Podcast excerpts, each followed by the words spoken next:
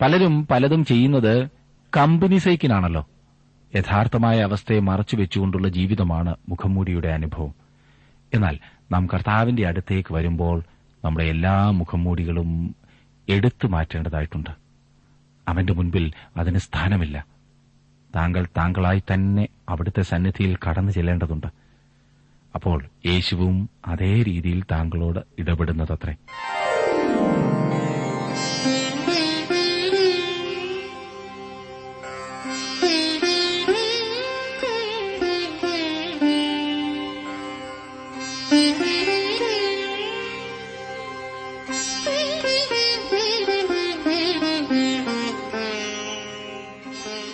T W ആറിന്റെ വേദപഠന class ആരംഭിക്കുകയാണ്. ജീവസന്ദേശം. ജീവസന്ദേശം വചന പഠന ക്ലാസ്സിലെ ഇന്നത്തെ പാഠഭാഗം വിശുദ്ധ യോഹനാൻ എഴുതിയ സുവിശേഷം മൂന്നാം അധ്യായത്തിന്റെ ഒൻപത് മുതൽ ഇരുപത്തിയൊന്ന് വരെയുള്ള വാക്യങ്ങൾ. പ്രാർത്ഥനയോടെ നമുക്ക് ശ്രമിക്കാം സഹോദരൻ ജോർജ് ഫിലിപ്പ് പഠനം ആരംഭിക്കുന്നു.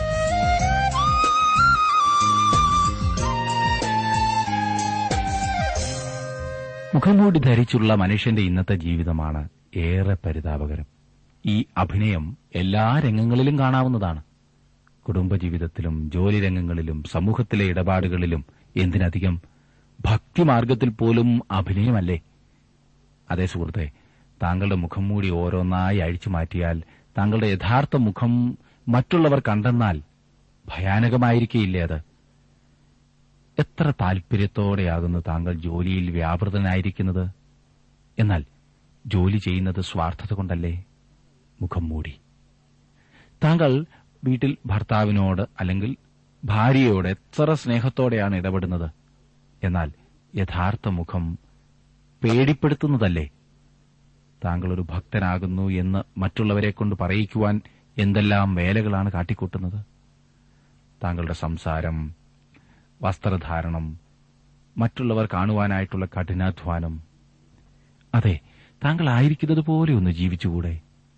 നാം അല്ലാത്തതാകുന്നു എന്ന് കാണിക്കുവാനുള്ള തത്രപ്പാടിൽ ജീവിതം എരിഞ്ഞടങ്ങുന്നു. അതെ ആ മുഖംമൂടികൾ ഒന്നെടുത്തു മാറ്റി ഒരൊറ്റ ദിവസം ജീവിക്കുവാൻ സമർപ്പിക്കുമോ? മുഖംമൂടിയുമായി നിന്ന് ദൈവത്തിൽ നിന്നും അനുഗ്രഹം പ്രാപിക്കുവാൻ ആരാലും സാധ്യമല്ല. ദൈവസന്നിധിയിലേക്ക് ചെല്ലുന്നവരുടെ മുഖംമൂടി പൊളിക്കുകയാണ് ദൈവം ആദ്യം ചെയ്യുന്നത്. ഇവിടെ ഇതാ നാം ഒരു സംഭവം പഠിക്കുന്നു. മൂന്ന് വ്യത്യസ്ത മുഖംമൂടികൾ ധരിച്ച് യേശുവിന്റെ സന്നിധിയിലേക്ക് വന്ന നിക്കോദിമോസ്. ആദ്യം യേശു നിക്കോദിമോസിന്റെ ജീവിതത്തിൽ നിന്നും ആ പരീശന്റെയും യഹൂദ പ്രമാണിയുടെയും മുഖംമൂടി നീക്കിക്കളഞ്ഞു കഴിഞ്ഞ ദിവസം നാം പഠിച്ചത് അതത്രേ. തുടർന്ന് അവനെക്കുറിച്ച് പറയുന്നത് എന്താകുന്നു എന്നൊന്ന് ശ്രദ്ധിച്ചേ. ഒൻപതാം വാക്യം. യോഹനാന്റെ സുവിശേഷം മൂന്നാം അധ്യായത്തിന്റെ ഒൻപതാം വാക്യം. നിക്കോദിമോസ് അവനോട് ഇത് എങ്ങനെ സംഭവിക്കുമെന്ന് ചോദിച്ചു. പുതുതായി ജനിക്കുന്ന അനുഭവത്തെക്കുറിച്ച് യേശുവും നിക്കോദിമോസും കൂടി സംസാരിച്ചുകൊണ്ടിരിക്കുകയായിരുന്നു. എത്ര പ്രൌഢഗംഭീരമായിട്ടാണ് നിക്കോദിമോസ് വന്നത്. സകലവും അറിയാവുന്ന ഉപദേഷ്ടാവ് എന്നാൽ യേശുവിന്റെ ചോദ്യത്തിന് മുൻപിൽ തന്റെ യഥാർത്ഥ മുഖത്തോടെ അവൻ ഇപ്പോൾ നിൽക്കുന്നു. ആ പഴയ കൊച്ചു തോമസ്. ഇതൊക്കെ എങ്ങനെ സംഭവിക്കുമെന്ന് അവൻ അത്ഭുതപ്പെടുകയായിരുന്നു. നമ്മുടെ കർത്താവ് വളരെ വ്യക്തമായി അവനോട് സംസാരിക്കുവാൻ പോകുകയാണ്. നമുക്കും പല പല മുഖംമൂടികൾ ധരിച്ച് അന്യോന്യം ഇടപെടാവുന്നതാണ്. നിക്കോദിമോസിനെ പോലെ മുഖംമൂടി ധരിച്ച് ജീവിക്കുന്ന അനേകരെ നമുക്കിന്നും കാണുവാൻ കഴിയും. ഏതെങ്കിലും ഒരു കൂട്ടത്തിൽ ചെന്നാൽ ആ കൂട്ടത്തെ പോലെ പ്രവർത്തിക്കുവാൻ തുടങ്ങും. പലരും പലതും ചെയ്യുന്നത് കമ്പനി സൈക്കിനാണല്ലോ യഥാർത്ഥമായ അവസ്ഥയെ മറച്ചു വെച്ചുകൊണ്ടുള്ള ജീവിതമാണ് മുഖംമൂടിയുടെ അനുഭവം. എന്നാൽ നാം കർത്താവിന്റെ അടുത്തേക്ക് വരുമ്പോൾ നമ്മുടെ എല്ലാ മുഖംമൂടികളും എടുത്തു മാറ്റേണ്ടതായിട്ടുണ്ട്. അവന്റെ മുൻപിൽ അതിന് സ്ഥാനമില്ല. താങ്കൾ താങ്കളായി തന്നെ അവിടുത്തെ സന്നിധിയിൽ കടന്നു ചെല്ലേണ്ടതുണ്ട്. അപ്പോൾ യേശുവും അതേ രീതിയിൽ താങ്കളോട് ഇടപെടുന്നതത്രേ. ഈ നിക്കോദിമോസിനോടും യേശു അപ്രകാരമാണ് ഇടപെടുവാൻ പോകുന്നത്. യേശു അവനോട് ഉത്തരം പറഞ്ഞത് നീ ഇസ്രായേലിന്റെ ഉപദേഷ്ടാവായിരുന്നിട്ടും ഇത് അറിയുന്നില്ലയോ? പത്താം വാക്യമാണത്. അല്പം ആക്ഷേപഹാസ്യമായിട്ടാണ് നമ്മുടെ കർത്താവ് ഇത് ഉപയോഗിച്ചിരിക്കുന്നത്.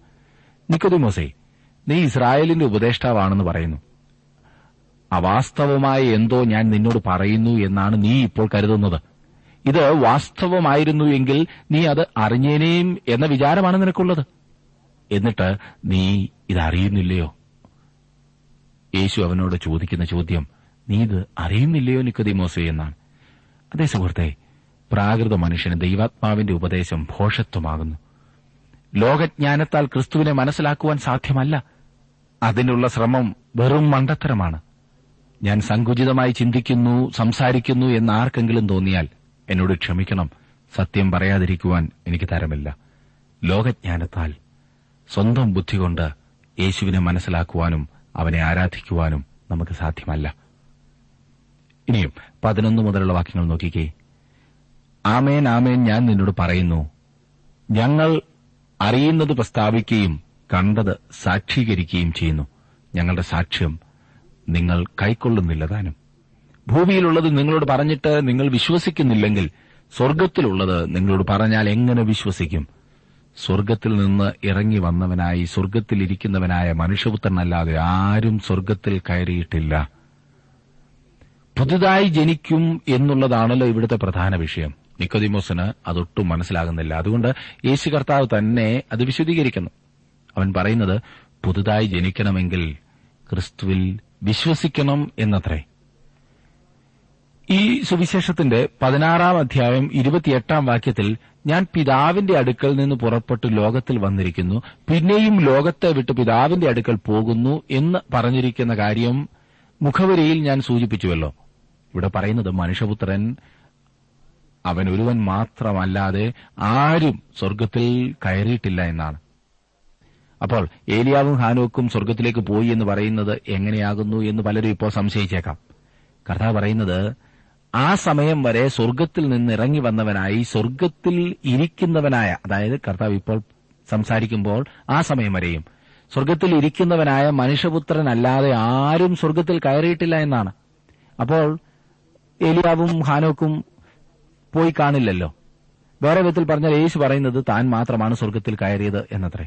ക്രിസ്തുവിന് ശേഷം അനേകർ സ്വർഗത്തിൽ പോയിട്ടുണ്ട് എന്നത് വാസ്തവമാണ്. എന്നാൽ പഴയ നിയമകാലത്ത് ഒരു വിശ്വാസി മരിക്കുമ്പോൾ അവൻ പർദീസയിലേക്കാണ് പോയിരുന്നത്. നമ്മുടെ കർത്താവ് അതിനെ ലൂക്കോസിന്റെ സുവിശേഷം പതിനാറാം അധ്യായത്തിന്റെ ഇരുപത്തിരണ്ടാം വാക്യത്തിൽ അബ്രഹാമിന്റെ മടിയിൽ എന്നാണ് വിളിച്ചിരിക്കുന്നത്.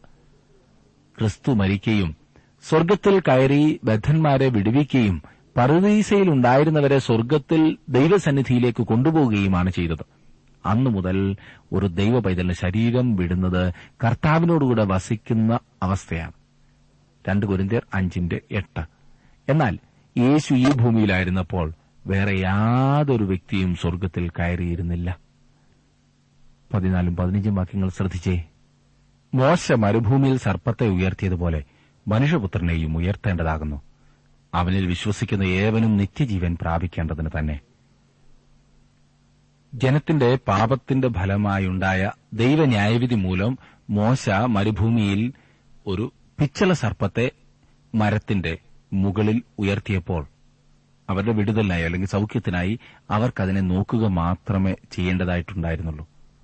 മോശ സർപ്പത്തെ ഉയർത്തിയതുപോലെ ക്രിസ്തുവും ഉയർത്തപ്പെടുവാൻ പോകുകയാണ്. ആ സർപ്പം ജനത്തിന്റെ പാപത്തെയാണ് പ്രതിനിധാനം ചെയ്തത്. ക്രിസ്തു ക്രൂശിന്മേൽ നമുക്ക് വേണ്ടി പാപമായി തീർന്നു. അവൻ നമ്മുടെ പാപം വഹിച്ചുകൊണ്ടാണ് ക്രൂശിന്മേൽ കയറിയത്. മോശ മരുഭൂമിയിൽ സർപ്പത്തെ ഉയർത്തിയതുപോലെ മനുഷ്യപുത്രനെയും ഉയർത്തേണ്ടതാകുന്നു. ക്രിസ്തു തന്റെ കഷ്ടാനുഭവത്തിന്റെ വെളിപ്പാട് നൽകുന്ന ഒരു ഭാഗമത്രേ ഈ നാം വായിച്ചത്. ഇവിടെ ഉയർത്തപ്പെടണം എന്നതുകൊണ്ട് ഉന്നത സ്ഥാനത്താകണം അല്ലെങ്കിൽ സമൃദ്ധിയിലാകണം എന്നൊന്നുമല്ല അർത്ഥം. പിന്നെയോ ക്രൂശിന്മേൽ ഉയർത്തപ്പെടണം എന്നത്രേ മനുഷ്യാവതാരം എടുത്തത് കഷ്ടാനുഭവത്തിനു വേണ്ടിയാണ്. പാപപ്രശ്നത്തിന്റെ പരിഹാരമായിട്ടാണ് യേശു ക്രൂശിക്കപ്പെടുന്നത്. പുതുതായി ജനിക്കണമെങ്കിൽ പാപപരിഹാരം നിറവേറണം. അതിന് പാപരഹിതനായ മനുഷ്യപുത്രൻ പാപമാക്കപ്പെടണം. കർത്താവ് പാപജടത്തിന്റെ സാദൃശ്യത്തിൽ വന്നു എന്ന് റോമാലേഖനം എട്ടാം അധ്യായത്തിന്റെ മൂന്നാം വാക്യത്തിൽ നാം വായിക്കുന്നു. താമ്ര സർപ്പം ക്രിസ്തുവിന്റെ സാദൃശ്യമായിരുന്നു. അത് സർപ്പത്തിന്റെ ആകൃതിയിലുള്ളതാണെങ്കിലും അതിൽ വിഷമില്ലായിരുന്നു. അതുപോലെ ക്രിസ്തു നമുക്ക് വേണ്ടി പാപമാക്കപ്പെട്ടു എങ്കിലും അവൻ പാപം അറിയാത്തവനാണ്. സർപ്പം ശപിക്കപ്പെട്ട ജീവിയാണ്. ഉൽപ്പത്തി പുസ്തകം മൂന്നാം അധ്യായത്തിന്റെ നാലാം വാക്യം. ക്രിസ്തു നമുക്ക് വേണ്ടി ശാപമാക്കപ്പെട്ടു. ഗലാത്തി ലേഖനം മൂന്നാം അധ്യായത്തിന്റെ പതിമൂന്നാം വാക്യം. മറ്റൊരു മതത്തിലും കാണാത്ത ഒരു യാഥാർത്ഥ്യം ക്രിസ്തുവിന്റെ ക്രൂശാണ്. മനുഷ്യന്റെ രക്ഷയ്ക്ക് മുഖാന്തരമായി തീർന്ന ആ ക്രൂശ്. തന്റെ ഉപദേശങ്ങൾ വിശദീകരിക്കുവാൻ താൻ മരിക്കേണ്ടത് ആവശ്യമാണെന്ന് ക്രിസ്തു അല്ലാതെ ഇന്നോളം ഒരു മഹാനും പറഞ്ഞിട്ടില്ല. പിച്ചള സർപ്പത്തെ നോക്കിയവർ രക്ഷപ്രാപിച്ചു ആ നോട്ടം ആവശ്യത്തിന്റെയും അവകാശപ്പെടുത്തലിന്റെയും പ്രതീകമായിരുന്നു. അന്ന് ഇസ്രായേൽ മക്കൾ നോക്കി രക്ഷപ്പെട്ട ആ നോട്ടത്തിന്റെ സ്ഥാനമാണ് ഇന്ന് വിശ്വാസത്തിനുള്ളത്. ക്രിസ്തുവിൽ വിശ്വസിച്ചാൽ ജീവൻ ലഭിക്കും. നിത്യജീവൻ എന്നാൽ എന്നേക്കുമുള്ള ജീവൻ എന്നല്ല. ക്രിസ്തുവിനെയും ദൈവത്തെയും കുറിച്ച് അറിവ് പകർന്നു തരുന്ന ജീവനാണ് നിത്യജീവൻ. നിത്യനായ ദൈവത്തോടുകൂടെ നിത്യകാലം പുലരുവാൻ നമ്മെ പ്രാപ്തരാക്കുന്ന ജീവനാണത്. നിത്യജീവനെക്കുറിച്ചുള്ള വെളിപ്പാട് ആദ്യം നൽകുന്നത് ഈ ഭാഗത്താണ്. യേശു തുടർന്ന് നിക്കോദമസിനോട് ആവർത്തിച്ച് പറയുന്നു. ഇത് വേദപുസ്തകത്തിലെ നമുക്ക് ഏറ്റവും പരിചയമുള്ള വാക്യമാണ്. പതിനാറാം വാക്യം. എല്ലാവർക്കും അറിയാമല്ലോ മനഃപ്പാടമായി. തന്റെ ഏകജാതനായ പുത്രനിൽ വിശ്വസിക്കുന്ന ഏവനും നശിച്ചു പോകാതെ നിത്യജീവൻ പ്രാപിക്കേണ്ടതിന് ദൈവം അവനെ നൽകുവാൻ തക്കവണ്ണം ലോകത്തെ സ്നേഹിച്ചു. ഇവിടെ രണ്ട് കാര്യങ്ങൾ ശ്രദ്ധിക്കേണ്ടതായിട്ടുണ്ട്. ഒന്നാമത്തെ കാര്യം നാം വീണ്ടും ജനിക്കണം എന്നുള്ളതാണ്. രണ്ടാമത്തെ കാര്യം മനുഷ്യപുത്രൻ ഉയർത്തപ്പെടണം എന്നുള്ളതത്രേ.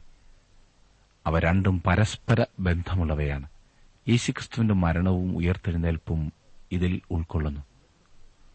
അവൻ ഉയർത്തപ്പെടേണ്ടതാണ്.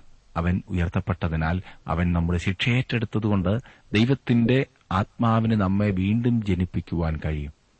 നാം പുതുതായി ജനിക്കേണ്ടത് ആവശ്യമാണ്.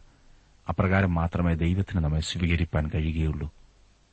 ഇതിന്റെ എല്ലാം പിൻപിലുള്ള പ്രേരക ശക്തി എന്തെന്നാൽ ദൈവം ലോകത്തെ സ്നേഹിച്ചു എന്നുള്ളതത്രേ. ദൈവം സ്നേഹത്താൽ ലോകത്തെ രക്ഷിച്ചില്ല. അങ്ങനെ ആരെങ്കിലും ചിന്തിക്കുന്നുവെങ്കിൽ അത് തെറ്റായ ധാരണയാണ്. ദൈവത്തിന്റെ സ്നേഹം ലോകത്തെ രക്ഷിച്ചു എന്നല്ല പറഞ്ഞിരിക്കുന്നത്. പിന്നെയോ ദൈവസ്നേഹത്തിന് ഒരു പാവിയെ രക്ഷിപ്പാൻ കഴിയുമായിരുന്നില്ല. ദൈവം സ്നേഹത്താലല്ല കൃപയാലാണ് രക്ഷിക്കുന്നത്. മനസ്സിലായോ? ദൈവം സ്നേഹത്താലല്ല കൃപയാലാണ് രക്ഷിക്കുന്നത്. കൃപയാലല്ലോ നിങ്ങൾ വിശ്വാസം മൂലം രക്ഷിക്കപ്പെട്ടിരിക്കുന്നത്. അതിനും നിങ്ങൾ കാരണമല്ല. ദൈവത്തിന്റെ ദാനമത്രയാകുന്നു. ആരും പ്രശംസിക്കാതിരിപ്പാൻ പ്രവർത്തികളും കാരണമല്ല. എഫ് എസ് ലേഖനം രണ്ടാം അധ്യായത്തിന്റെ എട്ടും ഒൻപതും വാക്യങ്ങളാണ് ഞാൻ വായിച്ചത്. അപ്പോൾ ദൈവം എപ്രകാരമാണ് രക്ഷിക്കുന്നത്? ദൈവം കൃപയാൽ രക്ഷിക്കുന്നു. തന്റെ ഏകജാതനായ പുത്രനെ അവൻ നൽകി. അതുമൂലം തന്റെ സ്നേഹത്തെ ലോകത്തോടുള്ള തന്റെ സ്നേഹത്തെ അവൻ പ്രദർശിപ്പിച്ചു. ക്രിസ്തുവിൽ വിശ്വസിക്കുന്ന ഏതൊരു വ്യക്തിയുമാണ് രക്ഷിക്കപ്പെടുന്നത് എന്ന കാര്യം ശ്രദ്ധിക്കുക. ദൈവത്തിന് എല്ലാവരോടും സ്നേഹമുണ്ട്. അതുകൊണ്ട് എല്ലാവരും രക്ഷിക്കപ്പെടുന്നില്ല. വിശ്വസിക്കുന്ന ആരോ അവരാണ് രക്ഷിക്കപ്പെടുന്നത്. അതായത് നമ്മുടെ പാപത്തിന്റെ ശിക്ഷ വഹിച്ച വ്യക്തിയായി നാം യേശുവിനെ വിശ്വസിക്കണം. അത് ഒരു വ്യക്തിപരമായ കാര്യമാണ്. നമുക്ക് പകരമായി നമ്മുടെ സ്ഥാനത്താണ് അവൻ മരിച്ചത് എന്ന് നാം വിശ്വസിക്കണം. പ്രിയ സുഹൃത്തെ അവൻ താങ്കൾക്ക് വേണ്ടി മരിച്ചു എന്ന് താങ്കൾ വിശ്വസിക്കേണ്ടതത്രേ. മനുഷ്യന്റെ പാപാവസ്ഥ ദൈവത്തിന്റെ വിശുദ്ധി തന്റെ അപ്രമേയ സ്നേഹം ഇതെല്ലാം ക്രൂശിൽ കാണാം. യോഹനാന്റെ സുവിശേഷം മൂന്നാധ്യായത്തിന്റെ പതിനാറാം വാക്യത്തെ ഏറ്റവും വലിയ എട്ട് കാര്യങ്ങളുടെ ഒരു പട്ടികയായി പറയാറുണ്ട്. പതിനാറാം വാക്യം തന്റെ ഏകജാതനായ പുത്രനിൽ വിശ്വസിക്കുന്ന ഏവനും നശിച്ചു പോകാതെ നിത്യജീവൻ പ്രാപിക്കേണ്ടതിന് ദൈവം അവനെ നൽകുവാൻ തക്കവണ്ണം ലോകത്തെ സ്നേഹിച്ചു എന്നുള്ള ഈ വാക്യത്തെ വലിയ കാര്യങ്ങളുടെ ഒരു പട്ടികയായി പറയാറുണ്ട്. ഞാനതൊന്ന് പെട്ടെന്ന് പറയാം. ഏറ്റവും വലിയ ദാനം തന്റെ ഏകജാതനായ പുത്രൻ ഏറ്റവും വലിയ ലാഘവം വിശ്വസിക്കുക മാത്രം ഏറ്റവും വലിയ വാഗ്ദത്വം നശിച്ചു പോകാതെ ഏറ്റവും വലിയ സമ്പത്ത് നിത്യജീവൻ ഏറ്റവും വലിയ ഉറപ്പ് പ്രാപിക്കേണ്ടതിന് ഏറ്റവും വലിയ പ്രവൃത്തി അവനെ നൽകുവാൻ തക്കവണ്ണം ഏറ്റവും വലിയ കൂട്ടം ലോകം ലോകത്തെ ഏറ്റവും വലിയ ക്രിയ സ്നേഹിച്ചു എന്നുള്ളതാണ്. ഇനിയും നമുക്ക് ആ വാക്യം വിട്ടിട്ട് പതിനേഴും പതിനെട്ടും വാക്യങ്ങൾ കൂടി നോക്കാം. പതിനേഴും പതിനെട്ടും. ദൈവം തന്റെ പുത്രനെ ലോകത്തിൽ അയച്ചത് ലോകത്തെ വിധിപ്പാനല്ല ലോകം അവനാൽ രക്ഷിക്കപ്പെടുവാനത്രേ. അവനിൽ വിശ്വസിക്കുന്നവന് ന്യായവിധിയില്ല. വിശ്വസിക്കാത്തവന് ദൈവത്തിന്റെ ഏകജാതനായ പുത്രന്റെ നാമത്തിൽ വിശ്വസിക്കായകയാൽ ന്യായവിധി വന്നുകഴിഞ്ഞു. യേശുക്രിസ്തു ഒന്നാമത് ഒരു ന്യായാധിപതിയായിട്ടല്ല ഭൂമിയിൽ വന്നത് എന്ന് ഇവിടെ നാം കാണുന്നു. തനിക്കും സഹോദരനും ഇടയിൽ ഒരു ന്യായവിധി കൽപ്പിക്കണം എന്നാവശ്യപ്പെട്ടുകൊണ്ട് യേശുവിന്റെ അടുക്കൽ വന്ന വ്യക്തിക്ക് യേശു നൽകിയ മറുപടി വളരെ വ്യക്തമായിരുന്നു. ലൂക്കോസിന്റെ സുവിശേഷം പന്ത്രണ്ടാം അധ്യായത്തിന്റെ പതിനാലാം വാക്യത്തിൽ ഇപ്രകാരം പറഞ്ഞിരിക്കുന്നു. അവനോടവൻ മനുഷ്യ എന്നെ നിങ്ങൾക്ക് ന്യായകർത്താവോ പങ്കിടുന്നവനോ ആക്കിയതാർ? എന്ന് ചോദിച്ചു. അവൻ ഒരു ന്യായാധിപതിയായിട്ടല്ല ഒന്നാം പ്രാവശ്യം വന്നത്. അവൻ രക്ഷകനായി വന്നു. അടുത്ത പ്രാവശ്യം അവൻ വരുന്നത് ന്യായാധിപതിയായിട്ടാണ്. ദൈവം തന്നെ ലോകത്തിലേക്ക് അയച്ചത് ലോകത്തെ വിധിപ്പാനല്ല ലോകം അവനാൽ രക്ഷിക്കപ്പെടുവാനാകുന്നു എന്ന് യേശു ഇവിടെ പറയുന്നു. അവനിൽ വിശ്വസിക്കാത്ത എല്ലാവരും ശിക്ഷാവിധിയിലാണ്. പ്രിയ സഹോദര സഹോദരി താങ്കൾ അവനെ വിശ്വസിക്കുന്നില്ല എങ്കിൽ ശിക്ഷാവിധിയിലാണ്. ദൈവത്തിന്റെ ഏകജാതനായ പുത്രനിൽ വിശ്വസിക്കായികയാൽ ന്യായവിധി വന്നു കഴിഞ്ഞിരിക്കുന്നു. യേശു എന്ന പേരിന്റെ അർത്ഥം തന്നെ രക്ഷകൻ എന്നാണല്ലോ. അവൻ ലോകത്തിന്റെ രക്ഷകനാണ്. അവന്റെ നാമത്തിൽ വിശ്വസിക്കുന്ന യാതൊരുത്തനും ന്യായവിധിയിൽ അതായത് ശിക്ഷാവിധിയിലാകാതെ നിത്യജീവൻ പ്രാപിച്ചിരിക്കുന്നു. ഒരു പരീശനായ നിക്കോദിമസിനോടാണ് യേശു സംസാരിക്കുന്നത് എന്ന കാര്യം ഓർത്തിരിക്കേണ്ടതത്രേ. മഷിഹ വരുമ്പോൾ അവനൊരു ന്യായാധിപതിയായിട്ടാണ് വരുന്നത് എന്നത്ര പരീശന്മാർ വിശ്വസിച്ചിരുന്നത്. മഷിഹായുടെ വരവിന്റെ രണ്ട് വശങ്ങളെക്കുറിച്ച് പഴയ നിയമം വെളിപ്പെടുത്തുന്നുണ്ട്. ഒന്ന് അവൻ ഒരു രക്ഷകനായി ശിക്ഷയേറ്റു മരിക്കുവാനായി വരുന്നതാണ്. രണ്ടാമത്തേത് ഒരു ന്യായാധിപതിയായി വരുന്നത്. മഷിഹ ഒരു ന്യായാധിപതിയായിട്ടാണ് വരുന്നത് എന്നത്രേ അവർ ചിന്തിച്ചിരുന്നത്. രണ്ടാം സങ്കീർത്തനത്തിന്റെ ഒൻപതാം വാക്യത്തിൽ നാം ഇപ്രകാരം വായിക്കുന്നു ഇരുമ്പുകൾ കൊണ്ട് നീ അവരെ തകർക്കും കുശവന്റെ പാത്രം പോലെ അവരെ ഉടയ്ക്കും. സർവലോകത്തിന്റെയും ന്യായാധിപതിയായിട്ട് ദാനിയൽ പ്രവചനം അവനെക്കുറിച്ച് പറയുന്നുണ്ട്. ദാനിയൽ പ്രവചനം ഏഴാം അധ്യായത്തിന്റെ പതിമൂന്നും പതിനാലും വാക്യങ്ങളിൽ. നാൽപ്പത്തി അഞ്ചാം സങ്കീർത്തനം അവനെക്കുറിച്ച് നീതിയോടെ ലോകത്തെ ഭരിക്കുന്നവനായി ചിത്രീകരിക്കുന്നു. യശയാപ്രവചനം പതിനൊന്നും നാൽപ്പത്തിരണ്ടും അധ്യായങ്ങളിൽ അവന്റെ നീതിയുള്ള ന്യായവിധിയെക്കുറിച്ച് പറഞ്ഞിട്ടുണ്ട്. ദൈവം തന്റെ പുത്രനെ ലോകത്തിൽ അയച്ചത് ലോകത്തെ വിധിപ്പാനല്ല ലോകം അവനാൽ രക്ഷിക്കപ്പെടുവാനത്രേ. ഇത് യേശു നിക്കോദിമസിനോട് വളരെ വ്യക്തമായി പറയുന്നു. ലോകത്തെ മുഴുവൻ രക്ഷിക്കുക എന്നുള്ളതാണ് ദൈവത്തിന്റെ വീണ്ടെടുപ്പിന്റെ ഉദ്ദേശം. ലോകത്തെ ന്യായം വിധിക്കുന്നതിനോ ശിക്ഷാവിധി കൽപ്പിക്കുന്നതിനോ അല്ല അതിനെ രക്ഷിപ്പാനാണ് യേശു വന്നത്. ക്രിസ്തുവിലായിരിക്കുന്നവർക്ക് ശിക്ഷാവിധിയില്ല. ക്രിസ്തുവിൽ അല്ലാത്തവർ ശിക്ഷാവിധിയിലായിരിക്കുന്നു. ലോകം ഇന്ന് ഒരു കുറ്റവിചാരണയെ അഭിമുഖീകരിക്കുകയാണ് എന്ന് ചിലർ ചിന്തിക്കുന്നു. എന്നാൽ അത് ശരിയല്ല. ലോകം നഷ്ടപ്പെട്ട അവസ്ഥയിലാണ്. ഞാനും നിങ്ങളും നഷ്ടപ്പെട്ടു പോയ ഒരു ലോകത്തിലാണ് ജീവിക്കുന്നത്.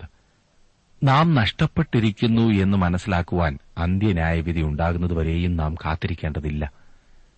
തടവിലായിരിക്കുന്ന ഒരു വ്യക്തിയോട് അവന് കൊടുത്തിരിക്കുന്ന മാപ്പ് അല്ലെങ്കിൽ അവന് കൊടുത്തിരിക്കുന്ന ക്ഷമ സ്വീകരിക്കുവാൻ താൽപര്യപ്പെടുന്നുവോ എന്ന് ചോദിക്കുന്നതുപോലെയുള്ള അവസ്ഥയാണ് നമ്മുടേതും.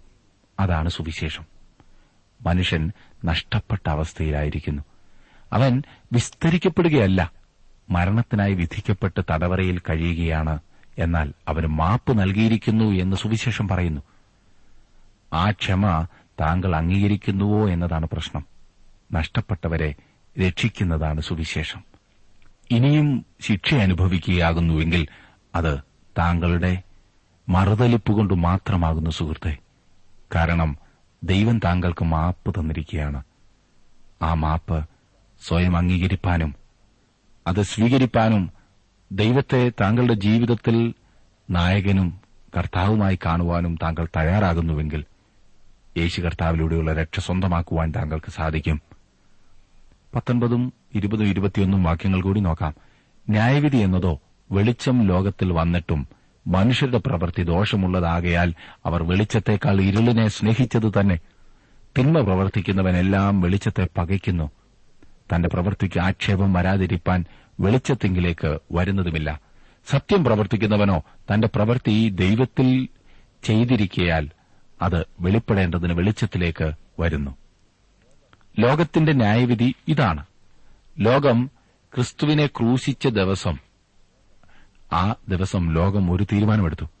ദൈവം അതിനെ ന്യായം വിധിക്കും. ന്യായവിധി എന്നതോ വെളിച്ചം ലോകത്തിൽ വന്നിട്ടും മനുഷ്യരുടെ പ്രവൃത്തി ദോഷമുള്ളത് ആകയാൽ അവർ വെളിച്ചത്തേക്കാൾ ഇരുളിനെ സ്നേഹിച്ചത് തന്നെ. ഒരു മുറിയിലേക്ക് വെളിച്ചം വന്നാൽ അതിനകത്തുള്ള ക്ഷുദ്രജീവികളിൽ ഏതെങ്കിലും ഇരുണ്ട മൂലയിലേക്ക് ഓടി മറയുന്നത് കാണാം. എലിയും അതുപോലെയുള്ള ജീവികളൊക്കെ ഉണ്ടെങ്കിൽ ഇരുട്ടിലേക്ക് ഓടി മറയുന്നത് കാണാം. പലർക്കും ആത്മീയ കാര്യങ്ങൾക്ക് താൽപര്യമില്ലാത്തതിന്റെ രഹസ്യം മനസ്സിലായോ? ഒരു സഹോദരി എന്നോട് പറഞ്ഞു അവർ രക്ഷിക്കപ്പെടുന്നത് വരെയും ജീവസന്ദേശം പരിപാടി കേൾക്കുവാൻ ഒരു താൽപര്യവും ഇല്ലായിരുന്നു എന്ന്.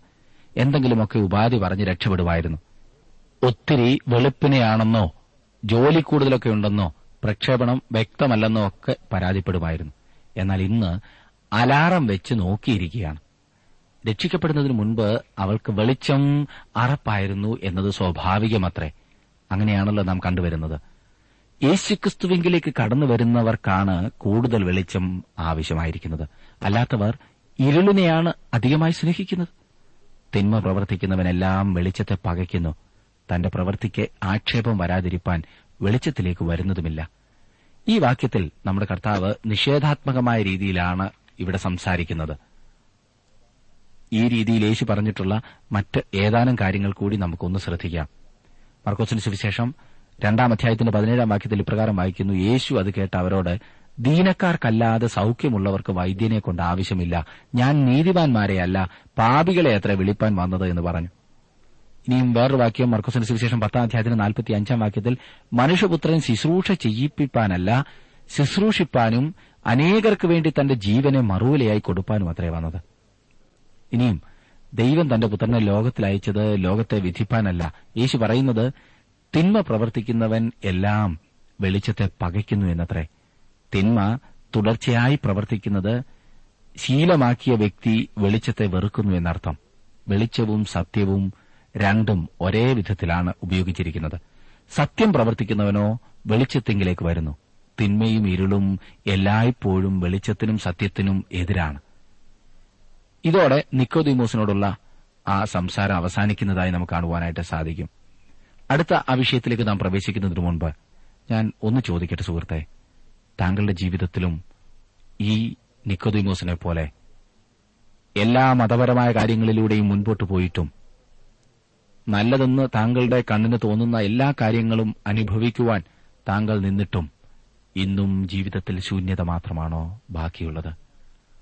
താങ്കളുടെ ജീവിതത്തിൽ വാസ്തവമായി വീണ്ടും ജനനം പ്രാപിച്ചു എന്ന ഉറപ്പുള്ള വ്യക്തിയാകുന്നുവോ?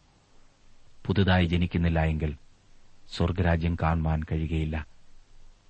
ഒരുപക്ഷെ താങ്കൾ ഒരു മതഭക്തനാകാം. താങ്കളുടെ സഭയിലെ താങ്കളുടെ മതത്തിലെ പ്രമുഖനായ ഒരു വ്യക്തിയാകാം. ഒരുപക്ഷെ താങ്കളുടെ ജീവിതത്തിൽ വളരെയധികം സൽക്കർമ്മങ്ങൾ ചെയ്യുന്ന വ്യക്തിയാകാം. വളരെയധികം ആദർശധീരനാകാം. വളരെയധികം കൂട്ടായ്മയ്ക്ക് ഓടുന്ന സഹോദരിയാകാം. താങ്കളുടെ ജീവിതത്തിൽ ഒരുപക്ഷെ പ്രമാണിയെപ്പോലെ ഒരു ഉപദേഷ്ടാവായി താങ്കൾ ജീവിക്കുന്നുണ്ടാകാം. ഒരു കാര്യം ചോദിക്കട്ടെ? താങ്കളുടെ ജീവിതത്തിൽ പുതുതായി ജനിച്ചു എന്ന ഉറപ്പുണ്ടോ? യേശു കർത്താവിന്റെ അടുത്തേക്ക് കടന്നു എന്ന് താങ്കളുടെ ജീവിതത്തെ അവന്റെ കരങ്ങളിൽ സമർപ്പിച്ചിട്ടുണ്ടോ? കർത്താവെ ഇനിയും എന്റെ ഇഷ്ടമല്ല. നിന്റെ ഹിതം ചെയ്ത് ജീവിപ്പാൻ ഞാൻ എന്നെ സമർപ്പിക്കുന്നു എന്ന് എപ്പോഴെങ്കിലും പറഞ്ഞിട്ടുണ്ടോ? ജീവിതത്തെ ദൈവകരങ്ങളിലേക്ക് സമർപ്പിക്കുമോ?